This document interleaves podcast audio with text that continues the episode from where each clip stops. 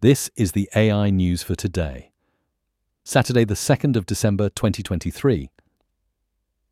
OpenAI's Q Star project, initially labeled a secret AGI project, received subtle confirmation from the recently returned CEO, Sam Altman, who refers to it as an unfortunate leak he chooses not to discuss further.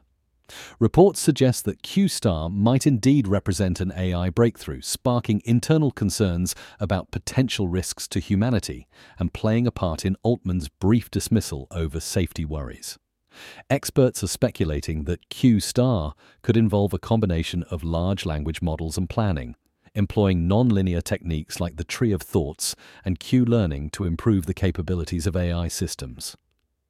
Sticking with OpenAI and OpenAI is extending the deadline for its tender offer, allowing employees to sell shares until January 5th in response to recent company turbulence, including the brief firing and reinstatement of CEO Sam Altman.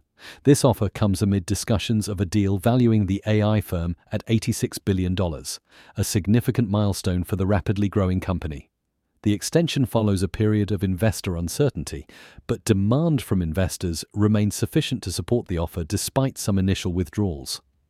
Finally, Meta recently announced the introduction of Seamless, a groundbreaking suite of AI language translation models designed to enhance real time cross lingual communication by preserving speech elements like tone and emotion.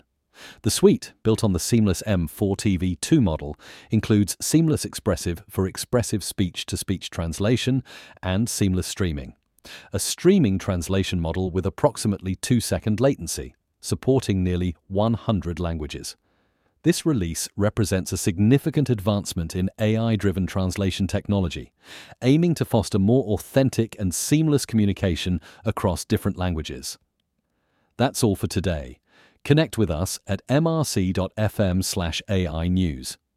Hit subscribe and come back tomorrow for more AI news.